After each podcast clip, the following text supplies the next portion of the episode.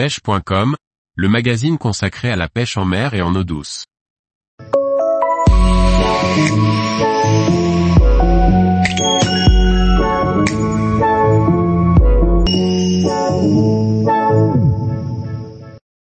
La carangue grasse dite carangue jaune, un joli poisson musclé.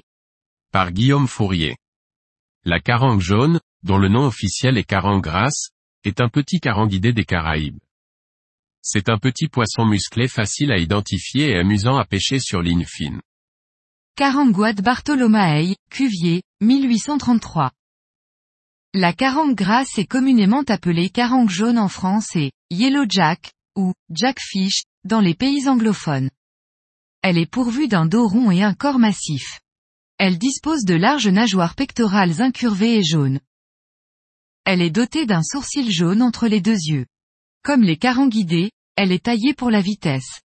Ses nageoires pectorales, la dorsale et la caudale sont jaunes, le haut du dos est bleuté.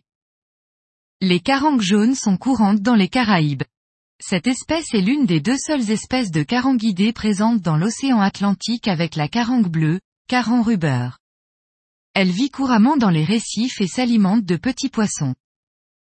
La carangue grasse est un petit poisson amusant à pêcher sur du matériel léger.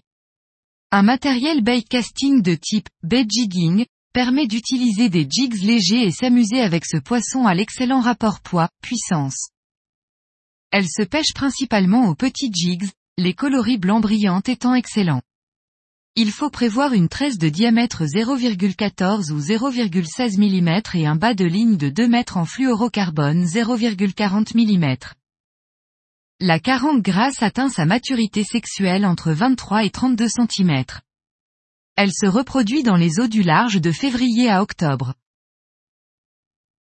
Taille légale de capture, minimum légal, aucune, je préconise 32 cm. Taille de maturité sexuelle, 23 à 32 cm. Taille moyenne, 25 à 35 cm. Taille, poids maximum, 1 mètre, 14 kg.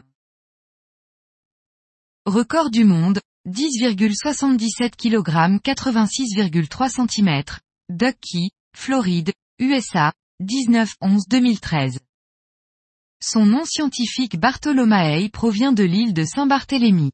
Mais on la rencontre couramment en Floride et dans les dom-toms, Martinique et Guadeloupe.